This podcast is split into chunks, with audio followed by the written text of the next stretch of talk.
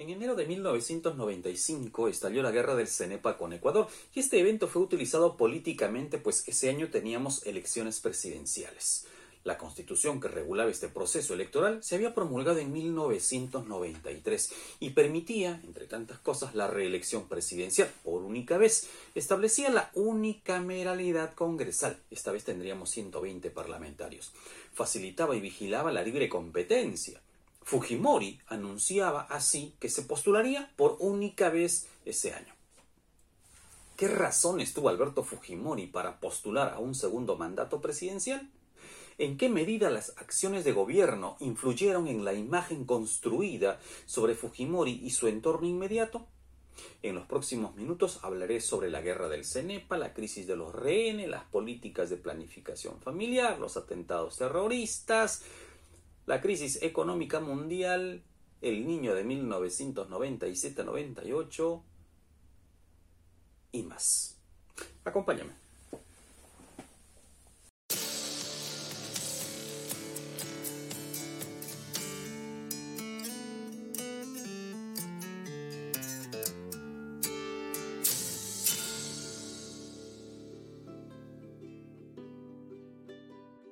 Las elecciones de 1995 estuvieron condicionadas por la guerra del CENEPA que trataremos en un momento. De los 14 postulantes, el candidato con mayor arrastre electoral, por los logros evidentes y mediáticos que había conseguido, pues era Alberto Fujimori, la figura japonesa, el estereotipo de lo oriental como sinónimo de, progreso, su resiliencia, sumaron. Era el chino, el chino trabajador Luego estaba, aunque muy lejos, el ex secretario general de las Naciones Unidas, Javier Pérez de Cuellar, por la agrupación Unión por el Perú.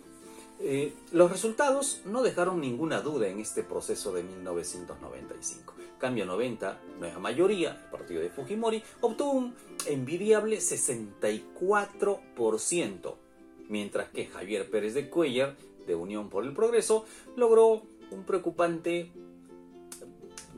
y un amargo 21%. El APRA de Mercedes Cabanilla, sí, el APRA quedó en tercer lugar, alcanzó un meritorio 4% y un candidato llamado Alejandro Celestino Toledo Manrique llegó al 3% de los electores. Ajá, el oficialismo alcanzó 67 de los 120 escaños al Congreso. Además, entre los 120 congresistas alcanzaba una curul una conocida vedette de entonces, Susi Díaz. La guerra del CENEPA, que fue utilizada de manera mediática en este proceso electoral, había estallado con Ecuador meses antes. Ya para enero había estallado este conflicto. Pero el desenlace se dio en el segundo gobierno de Fujimori. La intervención de los países garantes, de los cuatro países garantes, no solo fue formal. La prensa internacional se encargó de denunciar años después algunas irregularidades. Eh, se evidenció una red de tráfico de armas a cargo del entonces presidente de Argentina, Carlos Saúl Menem, para aprovisionar a los militares ecuatorianos. No queda claro si perdimos, no queda claro si ganamos, lo concreto es que en esta guerra se cerraron las brechas de manera definitiva, se cerraron los 78 kilómetros de frontera que teníamos pendientes de demarcación desde 1942. Para 1998 se firmó el Acta de Brasilia en el que se dieron una serie de concesiones en beneficio del vecino del norte, pero fue en aras de la paz de la estabilidad militar en América del Sur.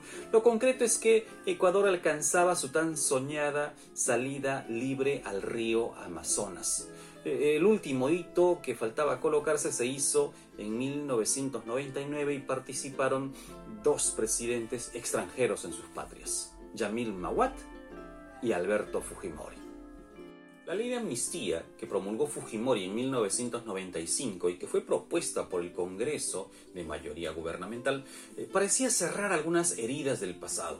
Sin embargo, lo que hizo esta ley eh, fue cerrar filas sobre las investigaciones en curso y de futuras eh, indagaciones sobre violaciones a los derechos humanos causadas por el Estado peruano, por los miembros de las Fuerzas Armadas durante los años de guerra interna que vivimos. En el cumplimiento de esta ley, se liberó entonces a los miembros del grupo Colina, a algunos militares inclusive que habían cometido excesos durante la guerra del Cenepa.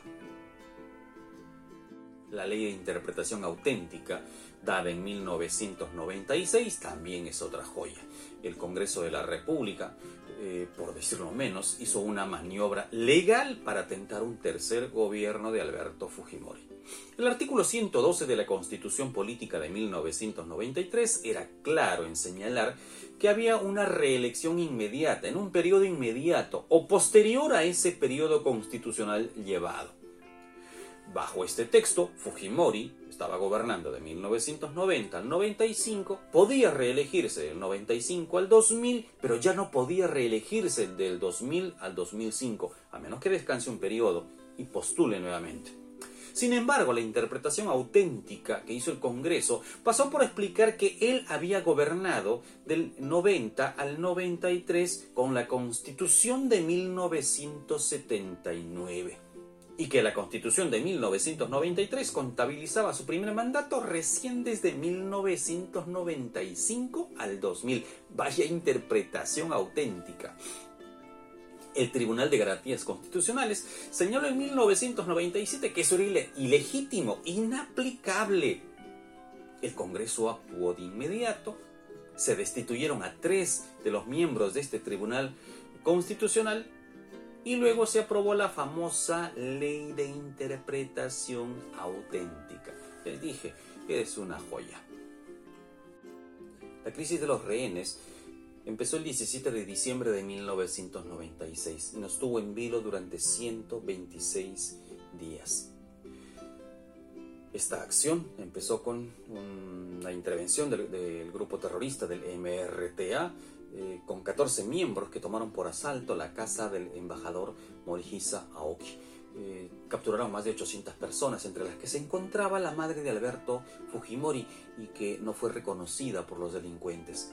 71 de los 72 rehenes eh, que quedaron al final fueron liberados en lo que se denominó la operación más exitosa de entonces, la Operación Chavín de Huántar. Esta incursión militar causó la baja de un rehén y de un militar, además de la muerte de los 14 subversivos del movimiento revolucionario Tupac Amaru con Néstor Serpa Cartolini a la cabeza. Informes posteriores denunciaron que se ejecutó a los terroristas rendidos en plena operación, lo que generó incluso demandas civiles de los familiares de los terroristas ejecutados. El año 2015, sin embargo, la Corte Interamericana estableció que solo un terrorista presentaba evidencias de una posible ejecución, posible ejecución sumaria y se conminó al Estado peruano a esclarecer y determinar las responsabilidades sobre este caso en particular. Leonor La Rosa es otro caso de, violencia durante el gobierno de Fujimori. Ella fue detenida y secuestrada, torturada a fines de ese mismo año, 1996. Eh, ella era miembro del CIE, del Servicio de Inteligencia del Ejército, y fue acusada de filtrar información clasificada a la prensa. Eh, ¿Qué, información? Pues los atentados contra un abogado, un periodista, un canal de televisión a manos del mismísimo CIE bajo el nombre de Plan Bermuda, Plan Narval y Plan eh, El Pino, eh, se estaba maquinando la desaparición de los opositores al régimen. Y Leonor La Rosa eh, fue acusada de filtrar esta información. En abril de 1997 se dio a conocer esta noticia. Intervino la Defensoría del Pueblo, Eleanor La Rosa había sido torturada, le habían quemado los brazos, las piernas, las manos, tenía hemorragia nasal y vaginal, eh, eh, le habían causado daños severos a la columna vertebral se formó una comisión parlamentaria para investigar este abuso y, todavía recuerdo eh, las palabras de la congresista Marta Chávez en una entrevista televisiva señalando que Leonor La Rosa se había autotorturado para desprestigiar al gobierno de Fujimori. Nada más y nada menos. La captura del Poder Judicial y el Poder Legislativo permitieron que se rechacen iniciativas ciudadanas como la que pedían el referéndum en torno a la reelección. Fue tan evidente que en 1999 se descubrieron cuentas privadas de Montesinos y de Vladimiro Montesinos, el año 99, ¿ah? y el fiscal de la Nación, el señor Miguel Aljovín, argumentó eh, razones legales de seguridad del Estado para no investigar dichas cuentas así de, terrible. El control de los medios de comunicación también fue recurrente eh, desde el primer gobierno de Fujimori. Sin embargo, en esta segunda etapa eh, todo se salió de control. Las denuncias de amenazas, de secuestros, de intimidaciones eran moneda corriente en la prensa opositora al gobierno. Uno de estos personajes es César Hildebrand, crítico y tenaz opositor fujimorista, eh, víctima del plan Narval, que terminó presionado para que renuncie a, los programas televisivos que tenían señal abierta. Baruch Hipcher es otro. Baruch Hipcher es propietario de Frecuencia Latina en aquel entonces, recordarán a los Colchones Paraíso, eh, colaboró con el gobierno en un primer momento, pero cuando empezó a criticarlo por el, tema de la persecución a los miembros del Tribunal de Garantías Constitucionales, eh, eh, fue víctima también de la represión. Descubrieron, descubrieron que su nacionalidad peruana no había sido conseguida legítimamente. Perdió su nacionalidad, perdió el canal de televisión, perdió todo este hombre. Eh, del, primer gobierno se me viene a la memoria el secuestro de Gustavo Gorriti, también un periodista muy conocido. Eh, fue capturado luego del autogolpe de 1992. Deben recordar también la aparición de diarios Chicha y los, los talk shows de los 90, diarios como, a ver, esos nombres tan peculiares eh, de estos diarios, Chuchi, el Chuculum, el Mañanero, el Tío, el Trome, Chesu, eh, o programas este, televisivos como los de Laura Bozo, Gisela Valcárcel, que cubrían nuestra nutrida y cultural programación diaria. Eh, irónicamente, ¿no? Este, y, eso era como parte de un proceso de, basurización, de cosificación del receptor televisivo. Eh, toda una campaña la que se, se orquestó en aquel entonces. La crisis mundial se evidenció en 1998 y marca el inicio del fin del, Fujimorismo. Había empezado un poco antes en Japón, allá este, en 1997, luego vino aquí a, golpear a Brasil, lo que se conoció como el efecto samba, luego pasó a Argentina, se le llamó el efecto tango, eh, eh, luego se convirtió en la, gripe asiática, una crisis terrible en, el mercado eh, oriental también golpeó seriamente aquí eh, en nuestro país la caída de los precios de la materia prima. Éramos, somos un país exportador de materia prima. La reducción de nuestra línea de crédito en el mercado internacional fue uno de los golpes más duros que recibimos ese año, 1998. Pero no sería lo único que llegaría ese año. El fenómeno del niño también quiso golpear en 1998. No se había vivido un evento similar desde la década del 80, recordarán en una entrega anterior, 1982-83.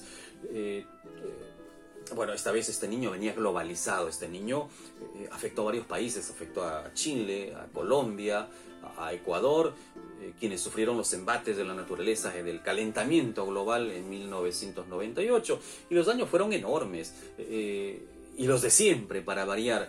Los agricultores fueron severamente afectados, se perdieron miles de kilómetros de, carreteras, de puentes, de, construcciones, de escuelas, otra vez las escuelas, y las políticas de previsión que evidenciaban nuevamente su fracaso. Las esterilizaciones forzadas también forman parte de este corpus de acciones del gobierno de Fujimori y, hay que recordarlas. Durante sus dos gestiones se intervinieron sin consentimiento a más de 314 mil mujeres peruanas y eso hay que recordarlo. Eh, y esto dentro del, Programa Nacional de Planificación Familiar.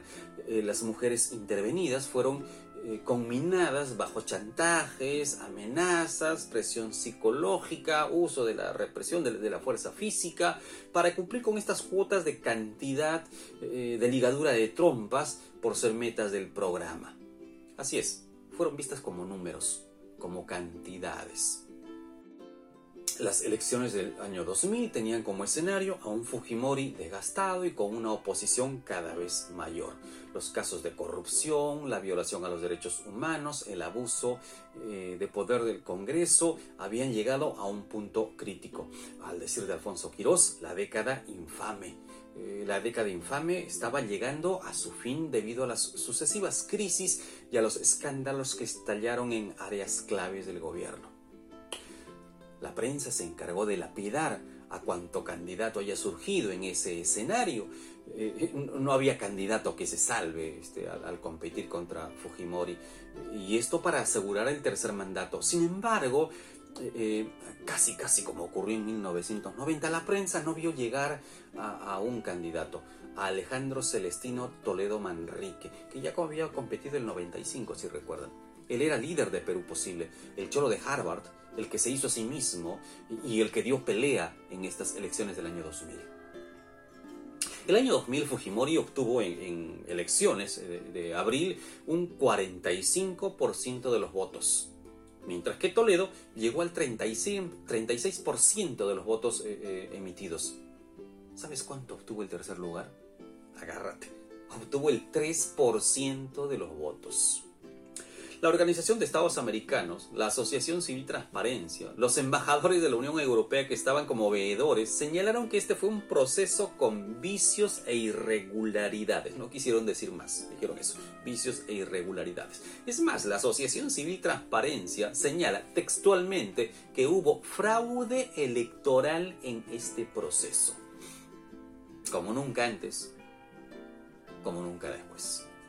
La unidad de investigación del comercio demostró que se había montado toda una fábrica de firmas falsas para inscribir la candidatura de Fujimori el año 2000. La OMPE, a cargo de José Portillo Campbell, conocedor de estos actos, terminó validando la candidatura de Fujimori a todas luces ilegal, con toda esta maquinaria que se había orquestado años antes y que en 1999 ya se sabía que había una componenda para inscribir ilegalmente a Fujimori. La segunda vuelta se tornó dramática e hizo que toda la oposición se une en torno a Alejandro Toledo. Y ojo, no por la convicción que había sobre el personaje o sobre su plan de gobierno, sino por el rechazo a Fujimori y, al continuismo. Había mucha ilusión eh, eh, en los políticos por vencer en las urnas a Alberto Fujimori y a Vladimiro Montesinos, el, asesor de gobierno. Pero la noche del 28 de mayo de ese año 2000 se desnudaban la fragilidad electoral eh, y la fragilidad de las instituciones que habían caído en manos del Fujimontesinismo. Alberto Fujimori alcanzaba el 51% de los votos emitidos. Alejandro Toledo el 18% mientras que los votos nulos y viciados llegaron al 30%. ¿Entiende usted el descontento que había entonces en ese momento? Los días siguientes fueron históricos. Las protestas callejeras, la organización de los colectivos civiles en todas eh, partes del país, la marcha hacia Lima, los últimos días de Fujimori y de Montesinos estaban escritos. Pero eso, eso lo veremos en el próximo episodio. Recuerda, si la historia se repite es porque no hemos aprovechado sus lecciones. Te espero, como cada viernes, en mi canal.